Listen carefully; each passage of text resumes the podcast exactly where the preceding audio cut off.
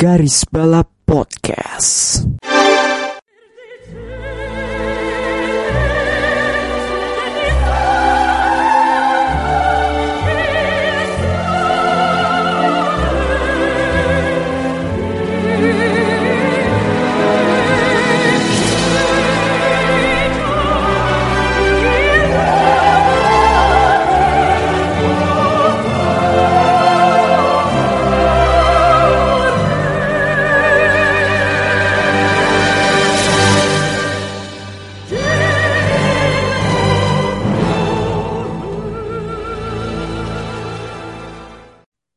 Di garis balap. Hari ini nggak pada episode ini ada episode yang spesial karena dalam rangka menyambut hajatan 24 Hour Le Mans yang ke satu abad. Kita akan buat eh, episode spesial eh, bersama gue Bagus dan tentunya di episode spesial ini gue tidak sendiri ada Melinda dan Rifki juga seperti biasa. Selamat malam. eh gue baru sadar berarti Leman tuh sama, sa- sama umurnya kayak NU ya? Sama-sama Sebenarnya abad. ya sebenarnya gak salah sih ya. Kurang lebih Ya nggak salah itu sih. ya lebih tua dari negeri tercinta kita jadi ya. Eh ya satu abad lemang. Eh, jadi kita untuk episode kali ini episode edisi khusus eh hanya berja hanya berjalan 4 episode selama sebulan ke depan hingga hajatan mau mulai yang akan berlangsung di tanggal 10-11 Juni ya. Eh let me check tanggalnya. Bentar ya. Iya, 10 11 10 11 Juli kan? Ya, 14 Juni. ya sekitar segitulah. Seminggu setelah IPEC Jakarta aja. Iya, seminggu eh, seperti tahun lalu jadi ya. Untuk untuk eh, apa namanya eh, episode edisi khusus Lemang ini di episode yang pertama ini kita akan bah apa ya diskusi soal Le Mans 101. Jadi di sini konsepnya adalah Melinda nanti akan jadi seseorang yang sangat awam soal 24 Hour Le Mans atau mungkin sangat polos soal balapan lemang or sports car atau WEC atau apa kalian boleh sebut. Dan gua dan siapa namanya? Eh, Rifki akan menjadi yang menjawab semua pertanyaan yang mewakili kalian yang ingin mengetahui soal lemang. Gitu. Oke. Jadi Melinda sebagai perwakilan orang-orang yang sangat polos soal apa itu lemang dan segala macam, boleh dipersilahkan. Ya kan? Eh, sebentar, sebentar sebelum sebelum mulai Mel, kalau sampai lo ber- berlagak polos gua aja lo.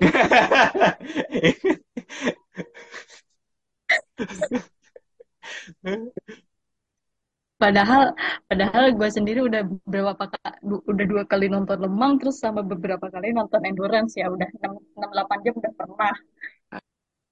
Pertanyaan pertama ini simple aja sih sebenarnya. What is Lemang 24 hour actually? Eh, kalau dari gue ya, Hmm.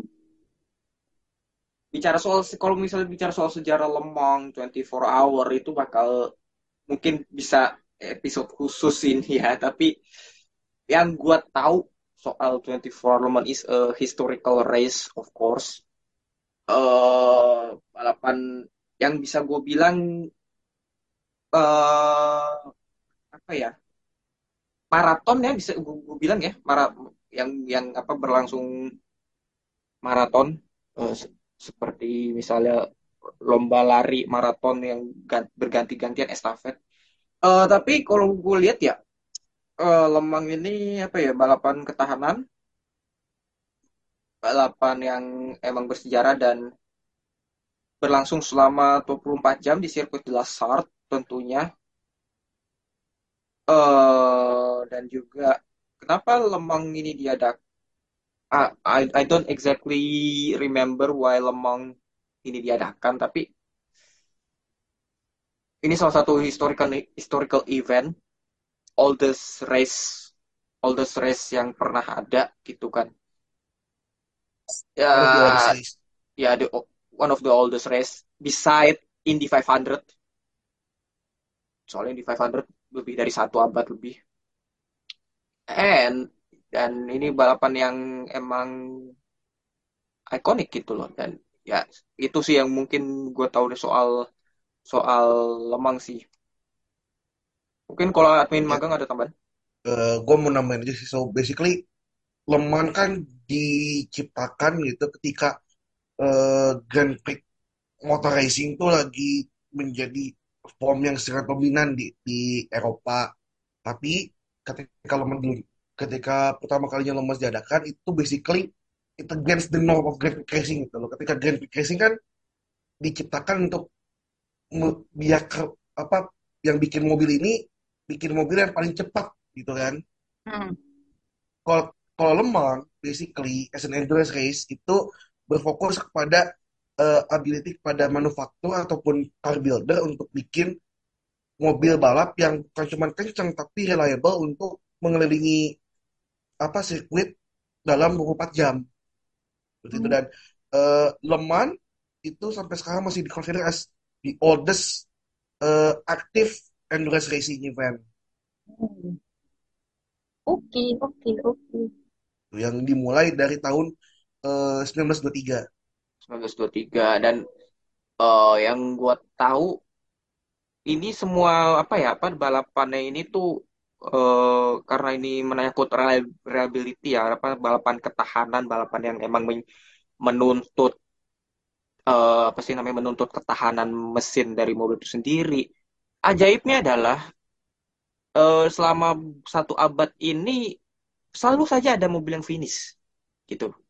Yang dalam arti ya emang mobil mo, apa ya mobil yang dibuat lemeng ini emang dibuat sedemikian rupa untuk bisa bertahan gitu loh.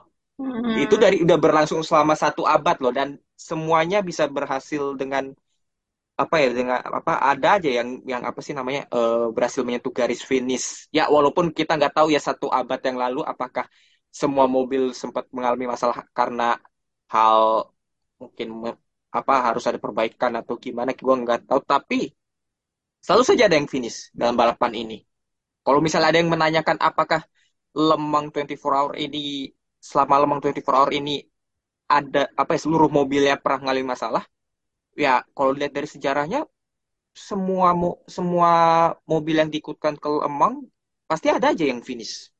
Ngomongin soal reliability, gue jadi pikiran gitu kayak, eh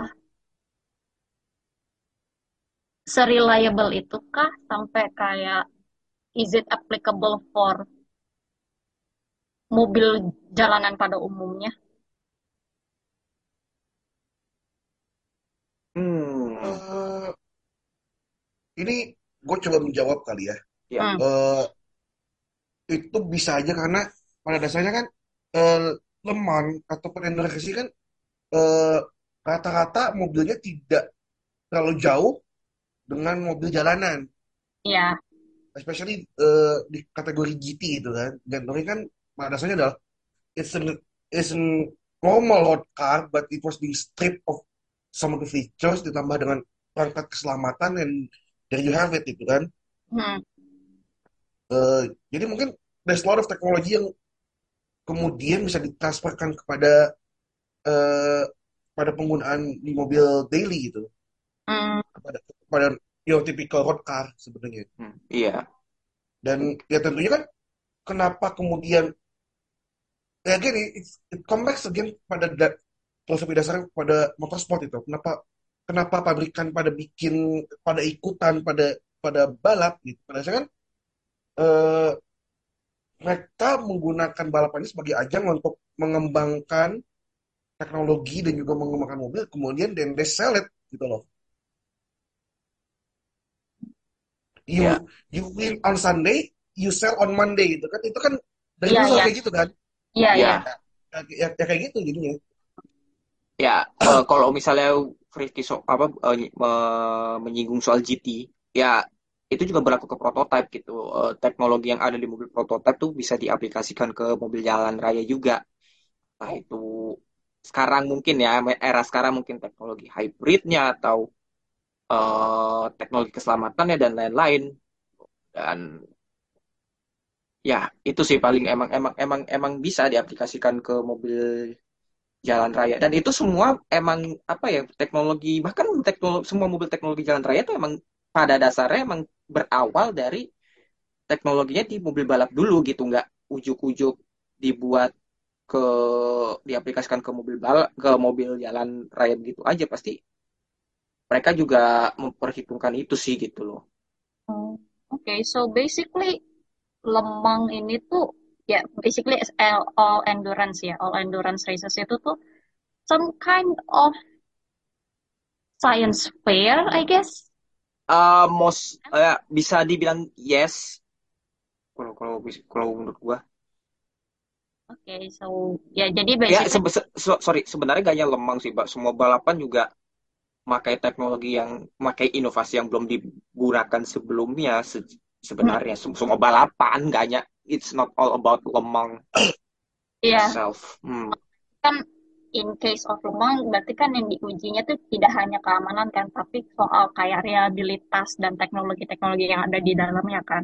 Hmm. Iya. Eh, dan eh, ya sebenarnya sama dengan semua motorsport sih. semua motorsport eh the ability untuk bisa membuat mobil yang fuel efisien, terus juga eh apa tentunya eh what was the name of it? Eh ya sasis yang cuk- yang sangat safe buat melindungi pembalapnya dan juga itu kan akan bertranslate kepada keamanan si apa eh, konsumen itu kan. hmm. Mhm. ya Ngomong eh, lu mention soal EV nih, jadi gue jadi kepikiran aja, kepikiran aja sih kayak pikiran selintas itu. Apakah kita akan melihat mobil EV di Lemang? sebenarnya udah pernah. Udah Oh pernah kan? Ziot. Iya. Ziot RC 2014 and it's failed 6 lap doang. Masalah gearbox. Selesai. Dan jangan lupa eh ACAO kan lagi ngembangin ini. Mission H24 hydrogen. Yang hidrogen itu.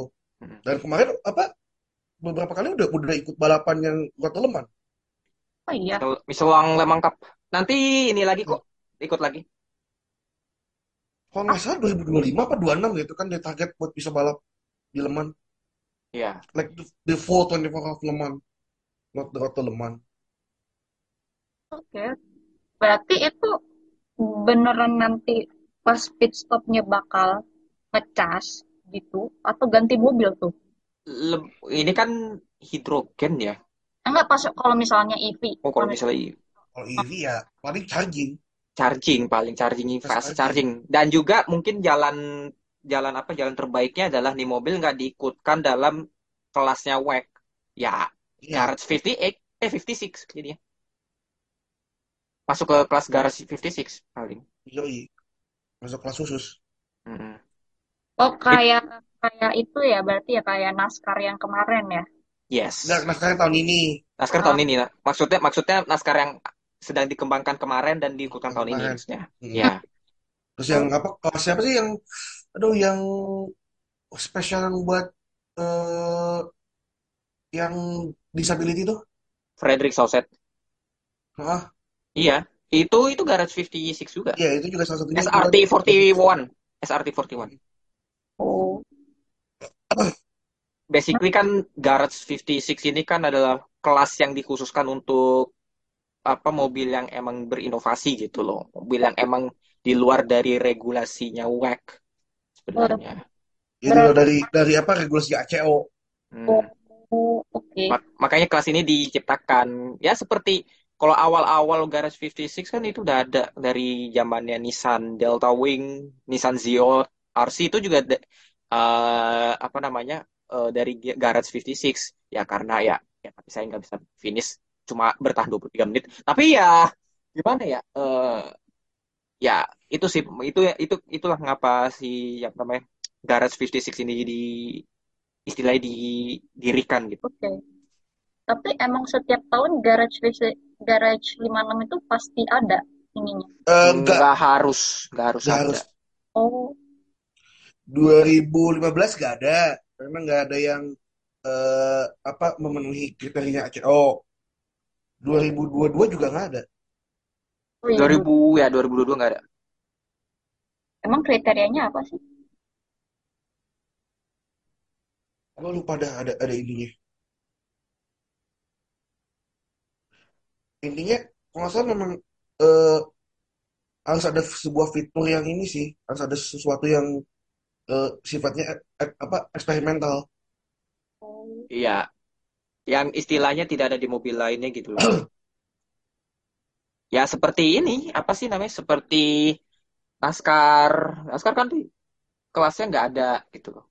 Di Lemong. mm-mm. Kok ambil contoh kita eh, awal-awal Garage 56 waktu Nissan Delta Wing. Oke, oh itu basically mobil prototype, but in terms of design and another things-nya itu di luar dari kelas LMP1 sebenarnya. Gitu. Tapi Berarti saya emang eh, ya berbeda gitu ya? ya kurang lebih seperti itu sih. 2020 2014 Nia- Nissan Xeon RC dengan apa namanya mobil Nissan Delta Wing but in electric energy gitu. Hmm. Oh, Itu sih. Oke, menarik, menarik. Speaking of, ya lu kan udah nyebutin soal LMP itu, GT kan, gitu. Gue bingung, kenapa banyak banget kelasnya? Ya, balapan ya bagaimana balapan balapan ketahanan tuh apa ya? Em, kalau menurutku ya, pemahamanku tuh balapan ketahanan tuh emang sekarang mau itu dari JTWC mau dari WEC itu emang menjadi wadah untuk semua pembalap mau itu amatir atau prototipe tuh masuk ke dalam situ gitu. Dan pasti eh, penyelenggara dari apa namanya kompetisi ini atau balapan ini pasti pengen membuat eh, semua membuat kelas yang emang diperuntukkan untuk semua golongan gitu, kasarnya gitu. Kayak Oh, misalnya eh oke, kalau LMP1 hypercar gitu-gitu udah pastilah prototype. But LMP2, LMP2 itu eh, tidak hanya untuk kategori pro, but eh, tapi juga amatir gitu untuk untuk pembalap amatir. Eh, dan dan itu untuk untuk pembalap amatir cocok. Dan juga di sini ada kelas GT yang tentunya sangat cocok untuk pembalap yang berkategori amatir gitu. Jadi sebenarnya sebenarnya apa ya? Sebenarnya kalau dibilang Lemang banyak kelasnya udah dari zaman-zaman bahla udah banyak itu eh, kelasnya.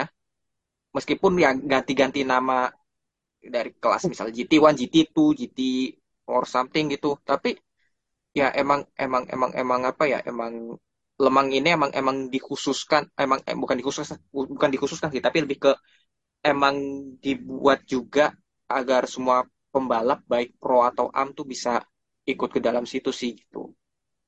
Ini yang ah, sepemahamanku ya. oke, oke. Ya, because I found it, ya pas awal-awal aku nonton Lemang tuh dua tahun lalu tuh kayak merasa kayak kok banyak banget gitu kan. Kayak, Ben, ya sebenarnya Lemang tuh bukan yang terbanyak. Kalau mau yang lebih banyak itu Nürburgring 24 hour. Itu iya ada 9 kelas. apalagi itu, kok banyak banget ya kelasnya ya? Kalau kalau kita lihat Nürburgring 24 hour, cocok 9 kelas karena sirkuitnya luas. luas Sirkuitnya luas. Iya, sirkuitnya luas jadi Ya, fieldnya lebih kesebar ya ja- jadi lebih lebih apa ya lebih friendly untuk untuk banyak untuk apa namanya untuk pembalap yang ingin ikut ke sana gitu loh. Tuh. Dibanding Lemang, kalau Lemang emang empat kelas paling maksimal, paling ditambah satu, Garage 56. Itu pun juga satu mobil aja gitu. oh nggak bisa kayak misalnya Garage 56 tuh ada dua mobil gitu. Cuman boleh satu. Eh, kalau dilihat dari beberapa tahun ke belakang yang sejak sejak Garage 56 ini diadakan, itu cuma satu mobil sih. Cuma cuma nggak tahu sih apakah ACO boleh apa namanya memperbolehkan dua mobil Garage 56 or not. Tapi dalam beberapa tahun se- sejak Garis 56 ini istilahnya dihadirkan, ya selalu satu mobil. Tapi gue mau nanya deh, boleh nggak sih garage eh, mobil dari Garage 56 ini menang? Menang lemang as in. Ah, I don't think ACO will agree with that. Because uh, Lemang tuh emang emang apa namanya? Emang kompetisi yang apa ya? Ya gini aja sih, kayak kayak kayak apa ya? Kayak mungkin kita ngibaratnya kayak Alpine LMP1 misalnya menang hypercar mungkin kayak pasti pasti ACO pasti ACO juga melihat garis 56 ini apakah akan men apakah akan mendominate mendominate kelas utama apa enggak? Soalnya ya bakal bakal bakal chaos sih kalau misalnya itu sampai kejadian sih gitu. Pasti Eh, pasti sebenarnya- pasti kenapa? Nggak, lu, lu beresin aja dulu. ya int- intinya adalah eh most likely not. Nggak kita nggak nggak akan lihat garis 56 menangin overall among Eh, karena ini emang kelas yang di, untuk- diperuntukkan untuk ya, apa namanya untuk mobil yang diturunkan apa namanya eh, memperkenalkan teknologi atau inovasi terbaru di dunia balap sih. Ya, again, eh entry-nya bakal classified as result, but I don't think they will win.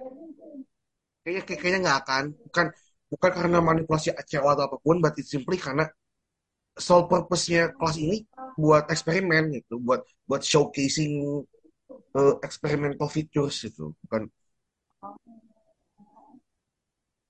Oke, so ya akan nggak I- I don't see uh, there will be any overall winner from GP6 karena udah finish aja pun udah udah bagus. Bersyukur. eh tahun ini tuh siapa sih yang diturunin di G56? Ya NASCAR Itu NASCAR. Mobil NASCAR yang mana? NASCAR yang ini yang dicoba, yang udah dicoba pembalapnya Jensen Button, Mike Rockefeller sama ada si ada Jimmy ya? Johnson. nah ya Iya, iya, iya, ada Jen, ada Jensen Button, ada Jimmy Johnson sama Michael Rockefeller. Eh ini mobilnya Chevy kalau nggak salah ya. Chevy Camaro ZL1. Chevy Camaro terus eh, Next gen. di next gen Oh. and been modified dan dijalani sama Hendrick Motorsports. Hmm. Tapi kalau untuk license untuk G56 ini masih sama nggak kayak kelas-kelas pada umumnya? Oh, kayaknya ini lebih bebas ya, Ki. Kalau bisa dibilang Ini bebas. bebas sebenarnya. Oh. Hanya kayak pas ngeliat line up pembalapnya tuh kayak Ya, tapi tetap tetap tetap apa? Tetap harus daftar dulu jadi apa? Harus dapat dulu ini dulu. license Iya. kan? Hmm. Iya. Oke. Ya kalau ini mah, kalau yang tahun ini mah isinya itu kan juggernaut semua kan? Juggernaut semua karena emang basically selain NASCAR emang ya NASCAR ini kan juga ikut lemah kan juga ini apa marketing juga kan gitu loh. Jadi mereka pengen kayak ngebawa nama NASCAR dengan pembalap yang lebih proper aja. Gitu, ke Lemong Oh. dengan nama-nama yang besar gitu. Ya undangnya kan Jimmy Johnson juga eh ya udah udah udah pasti kan NASCAR legend tapi juga dia kan udah kenyang juga di endurance gitu kan ikutan Daytona Ya. berapa kali gitu. Iya. Terus lo punya JB, JB udah pernah ikut Le Mans walaupun DNF. And then you have Le Mans winner in Michael Rockefeller ya.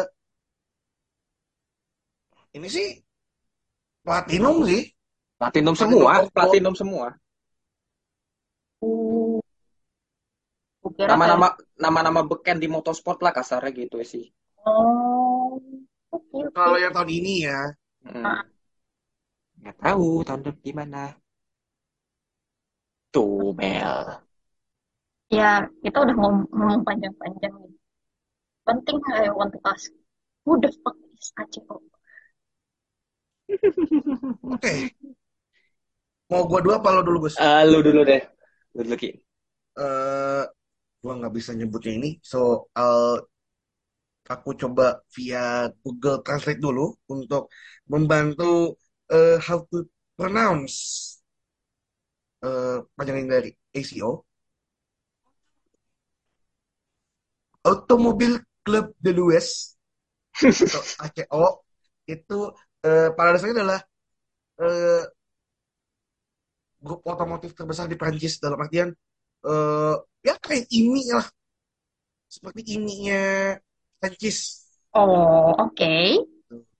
eh dia eh, selain tentunya dalam ber- bertugas dalam organizing entry di Le Mans dan juga menjadi eh, promotor dari WEC juga eh, punya power untuk melobi eh, on behalf of pembalap Prancis untuk isu-isu soal eh, road building, maintenance, terus juga soal driving school, road safety, terus juga apa namanya technical innovation dan lain-lainnya ke pemerintah Prancis sebenarnya. Eh, dia didirikan tahun 1906. Oh, udah tua ya? Udah tua. Oke, gitu. lebih tua daripada. Eh, ya, dia eh, itu juga eh, bukan hanya menjadi promotor dari WEC dan juga eh, Tour of Le Mans, tapi juga ada Asian Le Mans Series, terus juga European Le Mans, Le Mans Cup, dan juga eh, apa jadi promotor juga untuk eh, Le Mans Classic, 24, 24 Hour of Le Mans Moto, yang balapan motor, WS. ya, sama eh, GP Prancisnya MotoGP. Ya pem- pemegang-pemegang inilah De La Sart sih. Ya, pada dasarnya dia yang apa eh, ini sirkuit de la Sarthe. Hmm. Mungkin gua mungkin bisa sedikit meralat sebenarnya. Eh, kalau misal dibilang IMI sih, IMI-nya Prancis enggak, karena sebenarnya IMI-nya Prancis itu Oh, ada lagi FFSE itu itu itu Iya, iya, pusatnya. eh, eh, French Federation of Automobile Sport yang itu langsung di affiliate sama FIA juga. Eh, tapi Iya. kalau yang untuk ACO ini sebenarnya kan kalau ditranslate di Inggris kan kalau di Prancis kan Automobile Club de Yois. Ya eh, atau apa pun lu sebutnya. Tapi di Inggris adalah Automobile Club of the West. Yang artinya ini organisasi yang emang terletak di apa namanya? Di Lemang gitu loh. Lemang letaknya di Prancis Barat kan yang gak salah. Yes, Ya, yes. itu. Jadi emang emang emang ada organisasi tersendiri gitu di di Prancis Barat nih namanya ACO ini gitu. Ya, emang sih kalau misalnya bicara soal ACO lebih tua ACO daripada FFSEE gitu kan. FFSE ini didirikan tahun 52 justru. Oh, Itu udah udah afiliat sama FIA. but how big is their power? Kalau soal power, FFSA sih yang paling ini. Soalnya dia ini pus- pusatnya, dia yang megang semua mo- motorsport Prancis sih. Kalau FFSA. Kalau ACO cuma lebih ke lebih ke Lemang sih. Lemang dan dan apa sih? Nah, buktinya seperti apa yang Rifki bilang tadi. ACO nggak hanya memegang balapan 24 hour Lemang, but eh, apa namanya in apa namanya megang semua balapan yang emang digelar di Lemang gitu. Kayak tadi 24 hour motornya juga terus juga ya lain-lain lah. Pokoknya yang berpusat di sirkuit de la Sarthe gitu. Mungkin gue meralatnya mungkin itu kali ya. Oke, oke, oke, paham. Tapi jadi ya gua kan sebagai orang awam terus kayak cemplung di motorsport eh motorsport ini. Eh, Sprot Pak, Sudah malam, kan bobo. maaf. Eh, apa ya gua kan belum terlalu lama di Lembang juga kan. Terus kayak ya. eh baru nonton balapan ya dua tahun terakhir ini gitu. So ya aku kan sering aku sering dengar istilah kayak BOP kayak gitu. BOP actually. Ya in a nutshell ya in a nutshell gitu. Ah BOP ini BOP ini kalau gue mungkin bisa beri kesimpulan ya. Hmm. Balance of performance yang bertujuan untuk menyeimbangkan semua performa mobil agar bisa bersaing. Nah, menyeimbangkan semua mobil bersaing dengan apa?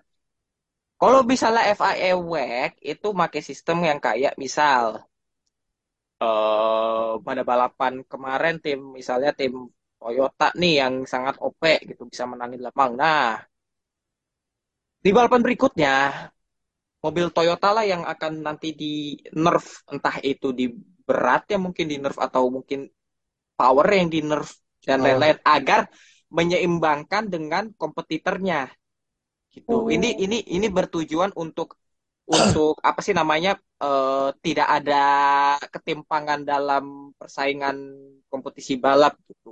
Meskipun ini ya bobonya bobo politik juga sih ya. Kalau misalnya mau ambil contoh ya Alpine tahun lalu, Alpine tahun lalu eh dengan mobil LMP kakek LMP1 ya itu kan di nerf habis-habisan karena emang ACO juga ngelihat bahwa LMP1 ini lebih cepat daripada mobil hypercar. Jadi nerf lah itu gitu. Apalagi ngelihat mereka menang di Sebring, makin ketar-ketir gitu kan jadinya ACO.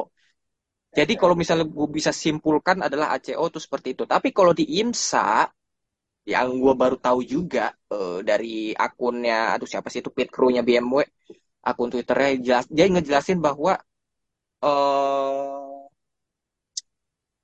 kalau nggak salah ya, kalau nggak salah in base of performance sih, performance pada sesi latihan atau sesi apa, pokoknya pokoknya data-datanya dikumpulin Mhm. di per lab-nya atau gimana. Nah, nanti itu nanti yang akan menentukan BOP-nya seperti apa gitu. Agak berbeda sih, agak agak berbeda sih uh, IMSA maupun FIA WEC sih. Kalau soal sistem BOP-nya gitu. Kalau misalnya J, kalau JTWC kayaknya juga rada sama deh atau gue lupa. Pokoknya kalau misal pokoknya kesimpulan gue itu sih soal BOP. Tuh. Mungkin Rifki mau nambahin. Kalau dari gue sih mungkin ya intinya BOP adalah sebuah upaya upaya Upaya. Eh, menghasilkan sebuah balapan yang lebih kompetitif dan lebih fair. Karena kan ya memang kan ada udah ada technical apa ada ada regulasi secara teknis kan Hmm. mengenai eh, per kelasnya misalnya kayak LM LMH, LMDH tuh ada proporsinya segimana, mesinnya kayak apa, and output power kayak apa, gimana gimana. Tapi kan itu kan menghasilkan mobil yang berbeda-beda kan, Hmm. berat dari segi engine konfigurasi segala macam. It result in different performance in one class. Nah, untuk memastikan bahwa gapnya tuh nggak terlalu jauh, Heeh. nggak jomplang daripada BOP. Oh. Jadi di mana yang mobil yang ini mobil yang dirasa terlalu OP nih, Mm-mm. itu akan diturunkan, akan diseimbangkan. Jadi biar biar kalau misalnya ini kayak kayak kayak gitu kan, jadi biar agak lebih inilah, biar di balance itu kayak yang kayak jomplang banget kayak gini. Hmm. ini kayak ini Toyota di sini eh Peugeot di sini bawahnya lagi ada eh, Van Wall misalnya gitu. Nah, gimana caranya biar lebih ke tengah aja gitu, biar lebih kompetitif aja. Oh. Cuman ya memang a lot, a lot of time it's quite political size juga kayak tahun lalu gitu. Iya. Hmm. Kalau Hmm. gua selalu bilang ACO ini kayak FOM, Ah. kayak Formula One Management. Udah, that's that's the way to Eh, mungkin men- mensimplifikasinya adalah kayak gitu karena mung- eh, ya. eh, apa WEC kan pada dasarnya diorganize sama ACO kan, same goes with Formula One itu kan. Hmm. Hmm. Kayak gitu sih kalau kalau Ya, aku secara biar gampangnya kayak gitu aja. ya mungkin kalau di MotoGP mungkin bisa Dorna kali ya. Ya, sama kayak gitu. Ah, ada organisasi yang ah, yang apa sih namanya yang menjalankan kompetisi di, di bawah naungannya FIA itu sih. Ya mungkin kalau misalnya bisa kita kasih ka- contoh kasus yang lebih mudahnya itu sih Dorna or FOM tuh. Mengerti. Hmm. Mengerti, mengerti. Oke, kita masuk ke mobilnya kali ya, karena kita udah bahas kayak sisi se- sisi-sisi istilah-istilahnya, terus kayak eh, apa kayak peran-peran dari F- eh, FIA, ACO, gitu-gitu. Terus kayak ba- bahas apa kayak lemang sendiri itu seperti apa. Kita bahas mobilnya nih. Sebenarnya eh, ini terutama ya ini aku yang prototype eh, yang prototype terutama yang hypercar. Kenapa disebutnya hypercar Hypercar kan sebenarnya kan itu salah satu eh, kelompok mobil bertingkat tinggi kan. Ya, eh, di atas, kok nggak salah di atas apa setara sama supercar ya lupa gua.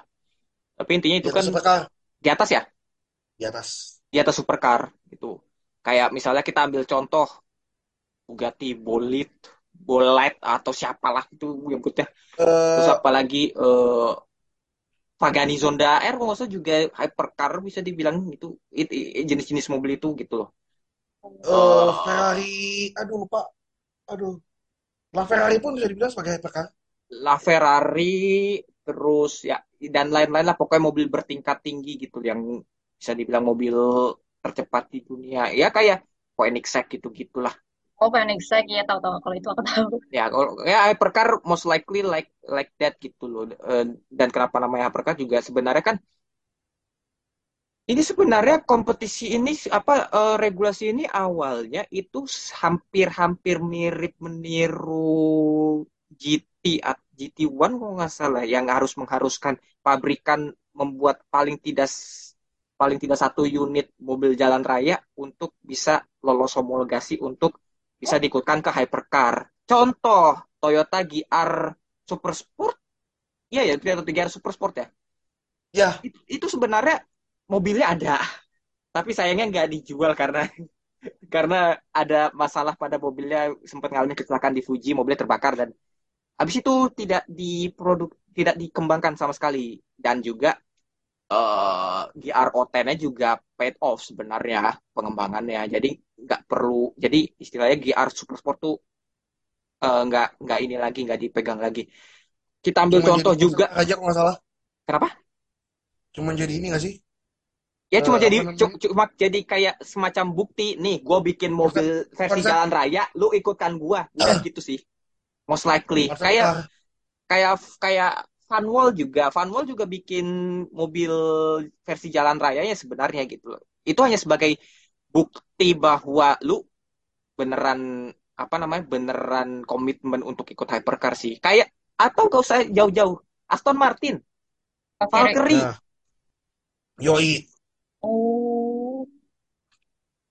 Itu sebenarnya Valkyrie itu sebenarnya mau diikutkan hypercar juga kan. Cuma ya ya ya sudah sebelum Papa Stroll menyerang tapi ya tapi karena semakin apa apa ya semakin kayak apa ya agar banyak pabrikan yang ingin masuk juga tanpa harus eh, istilahnya tanpa harus membuat mobil versi jalan rayanya ya ACO kalau nggak salah merubah regulasinya merubah regulasinya tanpa harus lu buat mobil versi jalan raya. Jadinya jadilah kayak Peugeot 9X8 terus apalagi ya? Glickenhaus kalau nggak salah gue lupa Glickenhaus ada mobil jalan raya apa enggak ya? Kalau nggak salah Ada sempet sempet. Ada. iya iya gue masih ingat kalau nggak salah banyak yang apa ada beberapa mesen laku tuh mobil. Cuma emang cuma emang ya itu sih gitu loh paling. Ya mungkin bisa ambil contoh seperti itu sih Eh, dan juga Isota Frasi ini kan juga oh ya mm, nggak nggak bikin mobil road car ya kalau nggak salah ya. Nggak nggak bikin mobil road car kayak langsung prototype aja gitu. Itu lebih ke regulasi apa namanya merubah regulasi merubah apa sih namanya merubah homologasi seperti itu untuk mempermudah yang pengen ikut aja sih gitu. Awalnya awalnya mengharuskan eh, pabrikan untuk membuat satu mobil prototipe versi jalan raya. Namun hal itu jadi istilahnya jadi sunnah lah gitu. Udah nggak wajib lagi. Oh. Soalnya, soalnya takutnya cuma jadi buah si malakama juga. hmm. Kan, eh, ya kalau kita mau eh, ini dari kenapa ada kelas hypercar gitu kan. Kenapa kenapa LMP1 dibubarkan kan kan simply kan LMP1 sudah semakin gak ngotak kan secara biaya, biaya pengembangan. Udah semakin eh, ngebengkak ditambah dengan kondisi global, ya banyak pabrikan pada mundur. Puncaknya ya ketika Audi sama Porsche mundur, in order to fokus ke elektrifikasi eh, dan juga sebenarnya yang lebih ke buat Dieselgate.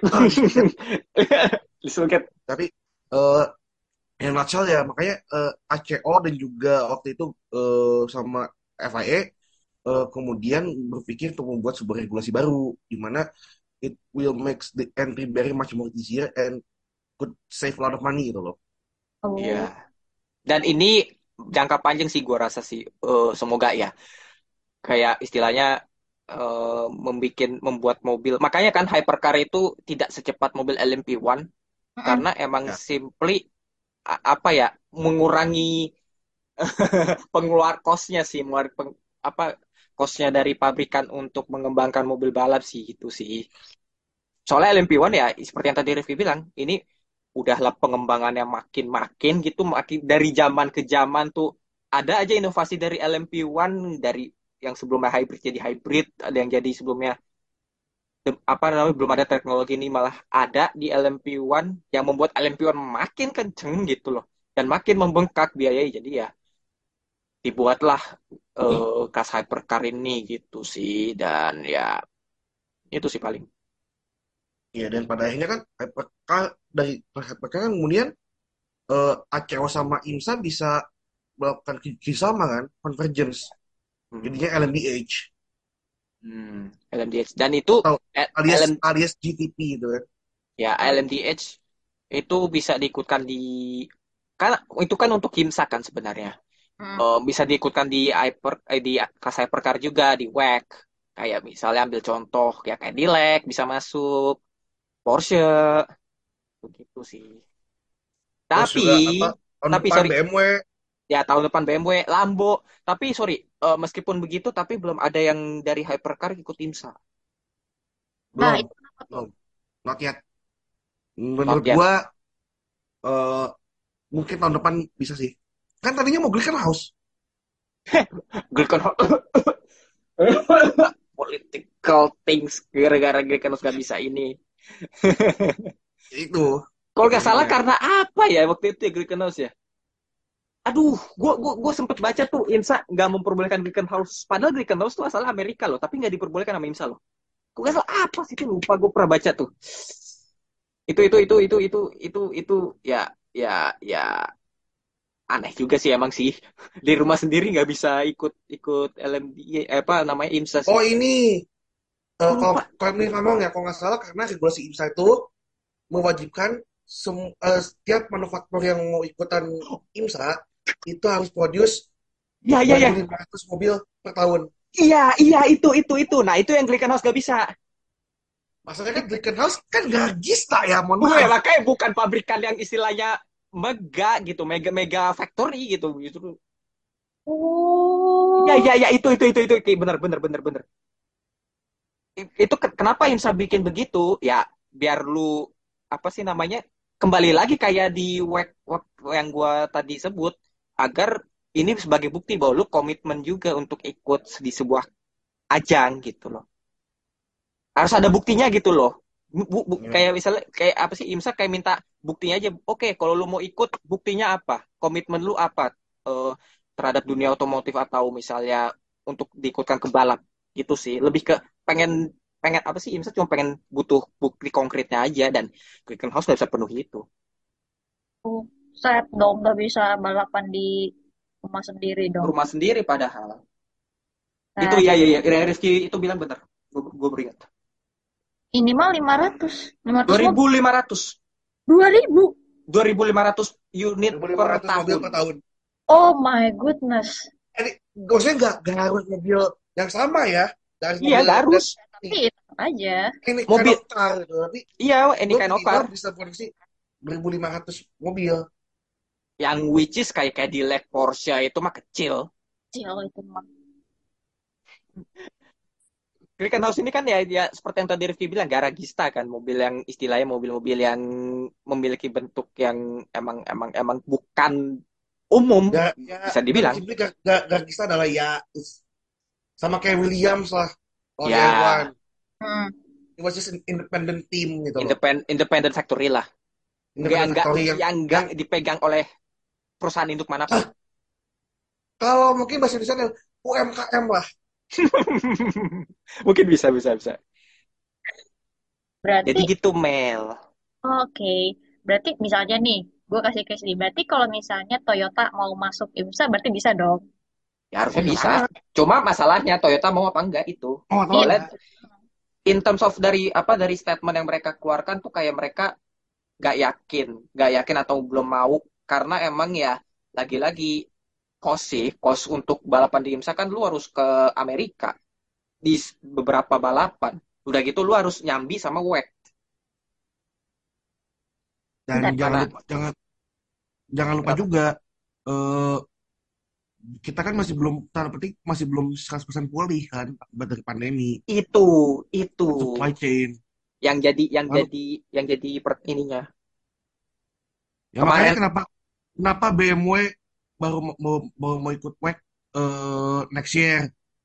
Kenapa juga Porsche eh, telat ngirim mobil ke J, apa ke JDC sama ke Toyota Toyota Mm. tahun ini ya karena itu diskusi lebih ke dalam global supply chain buat kemudian eh, kalau ada pabrikan ya milih fokus salah satu dulu.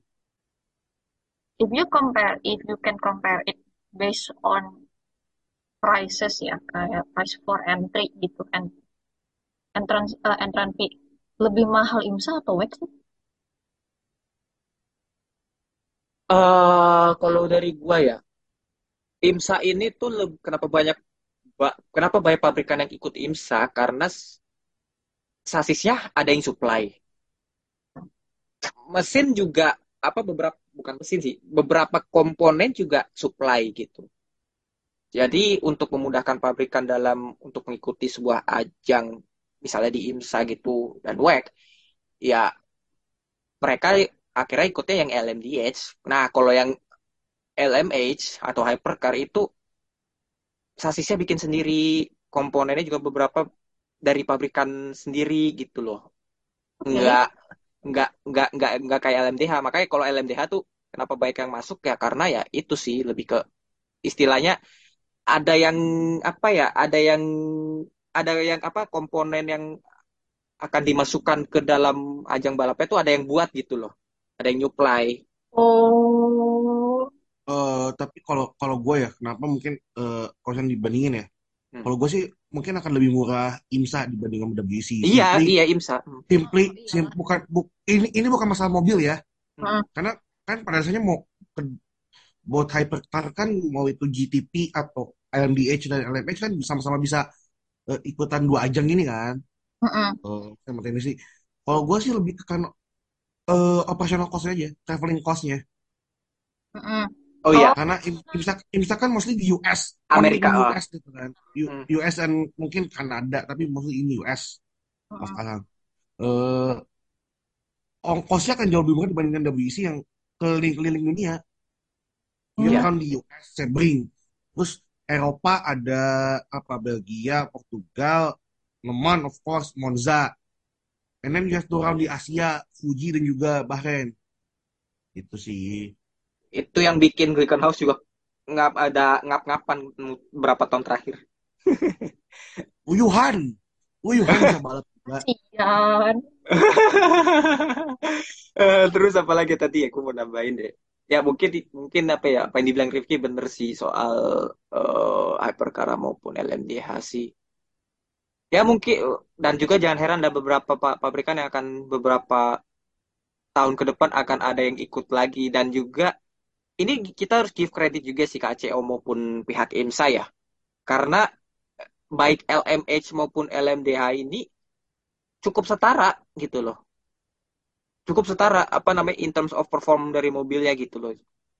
Jadi tidak ada ketimpangan seperti yang kita khawatirkan so far, so far. Tidak ada, tidak ada ketimpangan yang kita khawatirkan gitu sih. Banyak ya kita belajarnya ya hari ini. Oh jelas. Jelas. Kan namanya juga one on one. Educational sekali gitu bagi saya yang sangat awam. Aduh. Awam apa pura-pura awam? Ya, tapi sebenarnya gue gue jujur aja gue masih sedikit emang awam gitu karena gue Iya, iya. ini aja baru dua tahun terakhir gitu dan menebak regulasinya pun masih raba-raba gitu. eh tapi ini your ini your personal opinion aja sih. What is the beauty of lemang?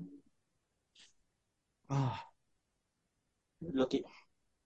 Kalau gua cukup lo lihat eh kalau di Indo tuh pagi-pagi ya jam 6 jam 6 sampai jam 10. sampai enggak lah. Jam Sorry. 12 juga Eh, masih enggak, kok. enggak. Jam sorry sorry bukan bukan jam 6 deh. Oh ya bisa dari jam 6 ya sampai sore lah wak- waktu sini. That's the beauty of Lemon. Steam malam di Lemon tuh sesuatu yang spesial sih buat gua. And let's not forget Mulsanne Street. Sebelum itu dipotong sama FIA, sebelum diadain dua chicane itu, itu you can see betapa gilanya itu uh, Mulsanne sih. Sebuah lurusan yang benar-benar completely flat out lo itu di sanalah a lot of speed record dipecahkan dan ya that's one of the beauty of Le Mans. Selain tentunya dramanya sih, there's always something happening in Le Mans. Mau mau race kayak gimana pun pasti ada aja sesuatu yang kayak eh, 2021 eh last lap we all know what happened gitu kan di Iya. LMP itu 2017 balapan sangat ka- kacut sampai kita semua mikir ya anjing ini LM jangan-jangan LMP itu yang mau menang. Jackie Chan mau pesta ini nanti di China nih. Terus 2016 of course that infamous moment gitu kan. Hmm. Eh, terus juga ya the tragedi tahun 55 yang merubah motorsport selamanya buat gua. Ya that's one of the beautiful moments sih. Terus juga like underdog story yang kayak unexpected kayak gimana kok Mazda bisa menang dengan Michael Engine yang kita tahu sebenarnya tuh engine kan bosok kan Hmm. Wah, bosok banget. segimana seksinya segimana lo suka sama suaranya rotary engine jangan lupa lah itu itu engine busuk sebenarnya Eh, itu idealisnya Mazda. Mempertahankan rotary Ya. engine. Atau, atau gimana ceritanya McLaren F1 bisa menang Hmm. Itu atau ya momen kayak bagus ini nih. Yang lo background lo itu bagus Apa pun bisa Ya, for me-.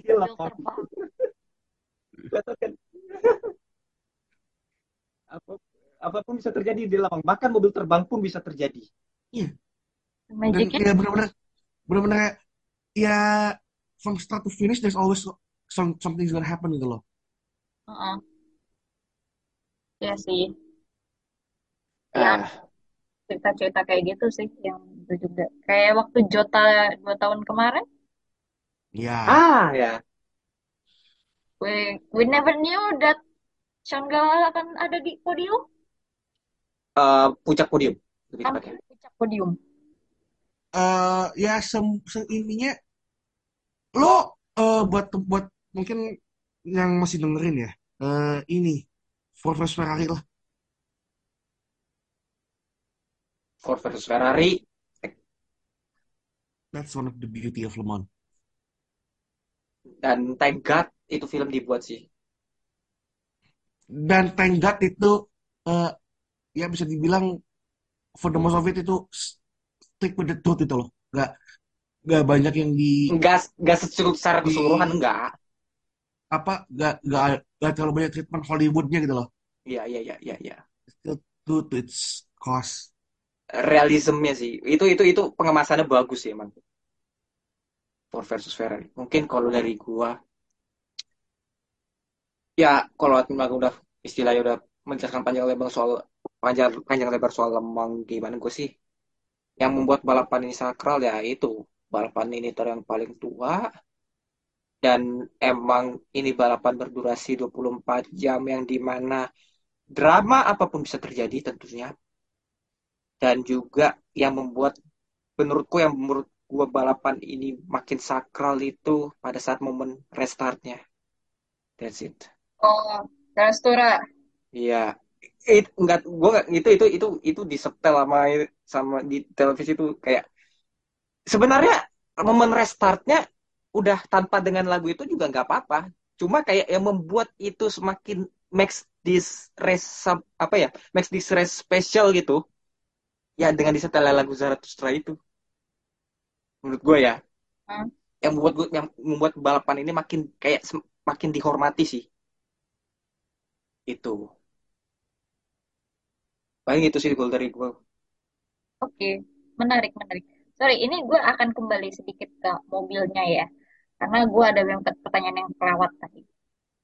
Dulu itu kan mobil LM, eh, ya mobil endurance itu kan istilahnya kan open cockpit ya. Gitu. ya ada yang ngopot kokpit Heeh. Ini gue jadi kepikiran aja gitu. Itu pembalapnya kagak masuk angin ya?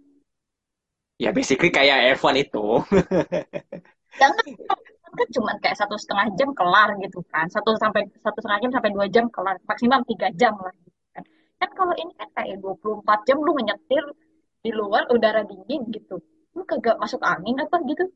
ah we know lah apa namanya eh, fisik pembalap itu something some- apa ya something banget gitu kalau gue lihat ah apa ya gue mungkin jawabnya mungkin apa ya ya gue nggak tahu sih cerita di baliknya apakah emang ada yang sampai demikian seperti yang dideskripsikan oleh Melinda tapi ya inilah membuat pembalap tuh merupakan apa namanya berbeda dari atlet-atlet lainnya di mana lu mengendarai mobil berkecepatan tinggi di setiap tikungan dengan harus melawan aliran angin dan juga G-force. Ya itulah yang membuat pembalap sih apa namanya berbeda sih. Eh kalau soal sampai masuk angin apa enggak kayaknya sih kita tahu lah fisik pembalap itu seperti apa. Udah terbiasa Ya, dengan hal, hal seperti hal-hal yang berat gitu dalam mengendarai mobil. Dan pastinya mereka juga mementingkan nutrisi dan fisik dan lain-lain. Jadi ya menurutku sih gue nggak yakin ada pembalap masuk angin sih. Masuk angin itu hanyalah mitos yang available di Indonesia saja. nah Lo tanya ke bule-bule itu mereka nggak tahu apa namanya masuk angin. Lagian juga mereka kan udah pakai udah pakai Kevlar juga kan udah pakai apa baju yang apa eh, baju tahan panasnya itu segala macamnya itu kan udah bikin panas sendiri. iya malah pakai baju-baju tahan api itu malah panas Aduh. Ya maaf ya, soalnya aku mikirnya kayak itu open cock, eh, open cockpit. Terus eh ya bayangin aja steam malam gitu, dingin. Seger, seger malah. terlebih lagi terlebih lagi mereka udah terbiasa sama udara wilayah mereka kalau misalnya kan kebanyakan pembalap Eropa Oh iya sih. Nah juga. Yang ada yang, yang ada seger sih. yang ada seger Muka muka lo kena dikasih angin, dikasih lamang bukan bukan hot air ya. Dari dari dari air. Itu ya yang mobil yang di depannya gitu. iya Mm-mm. Aduh. Masih ini masih soal mobil ini. eh kan ada tuh transisi dari eh, open cockpit ke closed cockpit. Hmm. Itu gimana ceritanya kenapa bisa jadi closed cockpit? ya safety Iya, that's it. Safety. simple safety sebenarnya terlebih lagi sesimpel as that eh, ngikutin ininya F1 aja F1 kan juga kenapa diciptakan Halo ya untuk safety. Karena kebagian bagian kepala tuh yang paling paling istilahnya paling sangat-sangat rawan banget banget untuk untuk apa ngalami cedera dan menyebabkan kematian. Eh, dan juga kan ada satu kasus kan eh, soal sports car open cockpit ini yang menewaskan pembalap eh, yang namanya Michel Al- Alboreto saat lagi pengembangan Audi R8 di Norris Ring eh, Jerman jadi emang ya ya apa namanya kalau nggak salah ya kalau nggak salah ya menurut penuturan beberapa pihak yang ini apa yang tes saat itu Michel Alboreto tuh kepalanya kalau nggak salah ngena, ngena pembatas barrier kalau nggak salah Ah, itu yang buat dia is, ins- instant kill sih I- makanya makanya kan pas apa kalau kalau lihat di video aftermath-nya itu kan bagian atasnya kan hancur itu. Mal- Malah bagian bawahnya yang masih utuh. Oh, Jadi jadi ya jadi ya lebih ke soal safety sih. oh, oke. Ya karena Michelle Alboreto juga Audi R8 jadi menjadi sebuah mobil yang kompetitif juga ya. Wow. Berturut-turut menangin Le Mans. Lima kali kok nggak salah menangin Le Mans. Berturut-turut itu sebuah pencapaian yang luar biasa bagi Audi. Gitu sih. Oh, Paling dari gue itu sih. Hmm. Ya, speaking of Audi, kayaknya nggak akan afdol kalau kita misalnya up- nggak ngomongin soal Porsche, Ferrari, itu tuh kayak dua brand yang sering banget berkeliaran di kelas GT gitu. What makes them special gitu? Maksudnya? Hmm. Maksudnya? Ya Di kayak apa? kita kan sering kalau misalnya di GT itu kan eh, banyak yang pakai mobil Ferrari, yang pakai mobil Porsche gitu kan. Hmm. Porsche. Ya. Eh, Ya. kenapa sih mereka, kenapa sih tim itu tuh memilih kalau nggak Ferrari ya Porsche gitu? Eh, ini kalau kontesnya Leman ya. Heeh, Kalau kontesnya Leman kan karena kelas GTI. heeh. GTI ini ya manufaktur yang masih aktif cuma sisa dua itu doang Cuma dua itu doang. Sama Corvette. sama Corvette. Yang yang yang dalam artian eh, masih dalam support pabrikannya masih full ya. heeh. Itu Eh, dan makanya sebenarnya kan tahun lalu juga eh Oh ya, sorry, Ki. Aston Martin. Aston Martin masih ada. oh iya Aston Martin masih ada. Cuman empat doang. Aston Martin pun juga tim balap utamanya kan udah udah nggak ada. Hmm. Yang ada Divisi yang Aston Martin Racing-nya udah udah dibekukan. ya Iron Man-nya kan sudah ya sekian dan terima kasih lah ya. Thanks to Papa Stroll. Itu dan eh ya inilah kenapa kemudian eh, tahun depan GTI akan dihapus dan diganti oleh GT3. Itu karena karena pabrikan yang masih mau support dan masih mau ini ya cuman hanya sistem itu doang. Itu pun juga yang masih benar-benar fully fledged cuman dua itu Porsche sama Ferrari. Dan ya. sekian, terima kasih. Corvette pun juga kayaknya kalau nggak karena itu sayang aja mobil nggak nggak kepake ya, kayaknya nggak akan lanjut. Ya nggak sih Gus? Hmm, iya. Ya Corvette menurut gua juga agak buang-buang duit lagi ya istilahnya. Lu udah bikin mobil GTI dari tahun yang dirilis tahun 2020, terus tahu-tahu berapa tahun kemudian bar bikin baru lagi GT3 gitu loh. Bazir duit kasihan juga ya Corvette. Tapi kalau gua sih eh, apa ya lebih ke ngeliatnya juga ya karena ketersediaan sih ya. Ketersediaan mobil GTI itu sendiri cuma beberapa pabrikan doang yang ikut.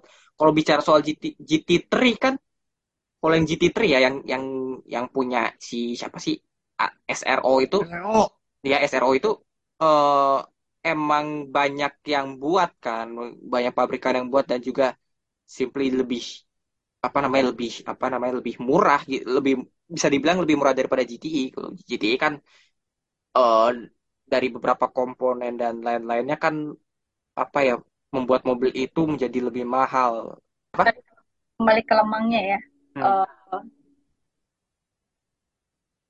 jam-jam mana aja yang harus gue pay attention ketika harus nonton ketika gue nonton lemang? Ya jam malam. Jam malam aja eh enggak ya kalau bisa sih semuanya but yang perlu di pay pay paling di lu sangat lu perhatiin ya biasanya jam-jam krusial tuh jam malam jam malam Hmm. eh, kalau dari gua ya, start masuk stint malam sama dua jam terakhir. ya jam dua, dua jam terakhir itu juga krusial itu tiga tiga stint yang benar-benar lo harus pantengin. Sebenarnya semua kalau memang lo niat ya sebenarnya semua jam menarik sih. Memang ya again eh, badan lo nggak bisa dibohongin gitu kan. Iya. kantong Eh, kantong mata iya. muncul itu Oh iya. Eh, Jadi eh, start itu wajib dua jam pertama dua dua tiga jam pertama lah Hmm. itu krusial Hmm. masuk jam malam mulai ya dari mulai ini lah dari jam 6 pagi lah sampai sampai sore gitu di di sini terus Mas mau finish dua jam terakhir sebelum finish. Itu jam-jam di mana kalau yang dua jam terakhir itu di mana pembalap itu menguji konsentrasi pembalap sih. Pasti pembalap tuh badannya udah letih. Oh iya. Meskipun Pembalap mereka pasti meskipun mereka capek, Hmm. kru pit crew-nya juga udah memble, capek, eh, capek, kondisi mobil juga udah nggak optimal. nggak tahu, nggak tahu kayak gimana. Dan ya itu kejadian kan. Iya Eh, kejadian itu kadang suka ada kejadian anjing aja aja gitu kan. kejadian ajaib gitu loh. Ya kayak ini nih, kita kan foto gua, VB gua gitu kan. Dan atau atau yang apa waktu Porsche eh 2017 ngejar Jackie Chan Iya, itu seru tuh. ya. Tapi ya, ya itu sih paling apa sih namanya kondisi mobil nggak optimal dan juga kondisi pembalap juga udah capek. Dan apalagi ya, ya itu sih kayak ya seperti apa yang pernah kita bahas ya Ki yang soal Daytona 24 Hour ya yang di jam-jam terakhir tuh pembalap ya di luar kegoblokan LMP3 tapi tapi itu juga pembalap juga udah merasa kayak ya all or nothing jadinya padahal Iya. posisinya juga nggak nentu itu di mana posisi berapa. Kayak kayak cepet-cepetan selesai aja sih gitu sih Heeh. pembalapnya pengen cepet-cepetan selesai kitanya juga pengen cepet-cepet selesai nonton anjing emang udah Dah emang. ajaib emang gitu sih 24 hour tuh ada plus one lap lagi nggak sih? Atau nggak? Depend. kayaknya enggak deh enggak kayaknya enggak deh Nggak pakai plus one kan? enggak kalau nggak salah kan oh sorry kalau Lembang kan itu satu lapnya 3 menit 20 something kan Hmm. Hmm. Kalau misalnya menitnya udah menyentuh di angka 3 menit 20 bawah, itu udah dihitungnya final lap. Oh, Hmm. oke. Kalau udah 3, 3 menit 20 eh 3 eh 3, 3 menit 20 detik ke bawah itu udah dihitungnya final lap sama ininya. Berdasarkan kalkulasi perhitungan.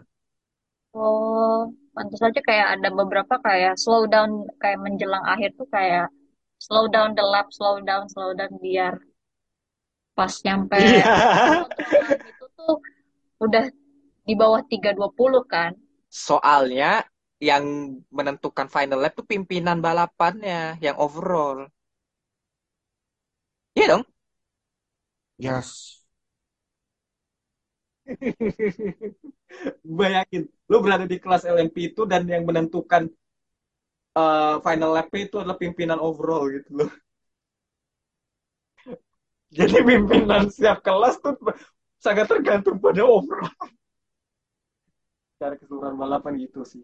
Oh, berarti emang tim-tim lain juga harus bisa ngelob bisa apa ya istilahnya kayak bisa nego-nego tipis ke biar kayak kayaknya nggak yakin sampai nego-nego tipis sih, tapi lebih ke tim yang sedang mimpin overall kayak juga sadar gitu loh. Slow down the lap aja gitu.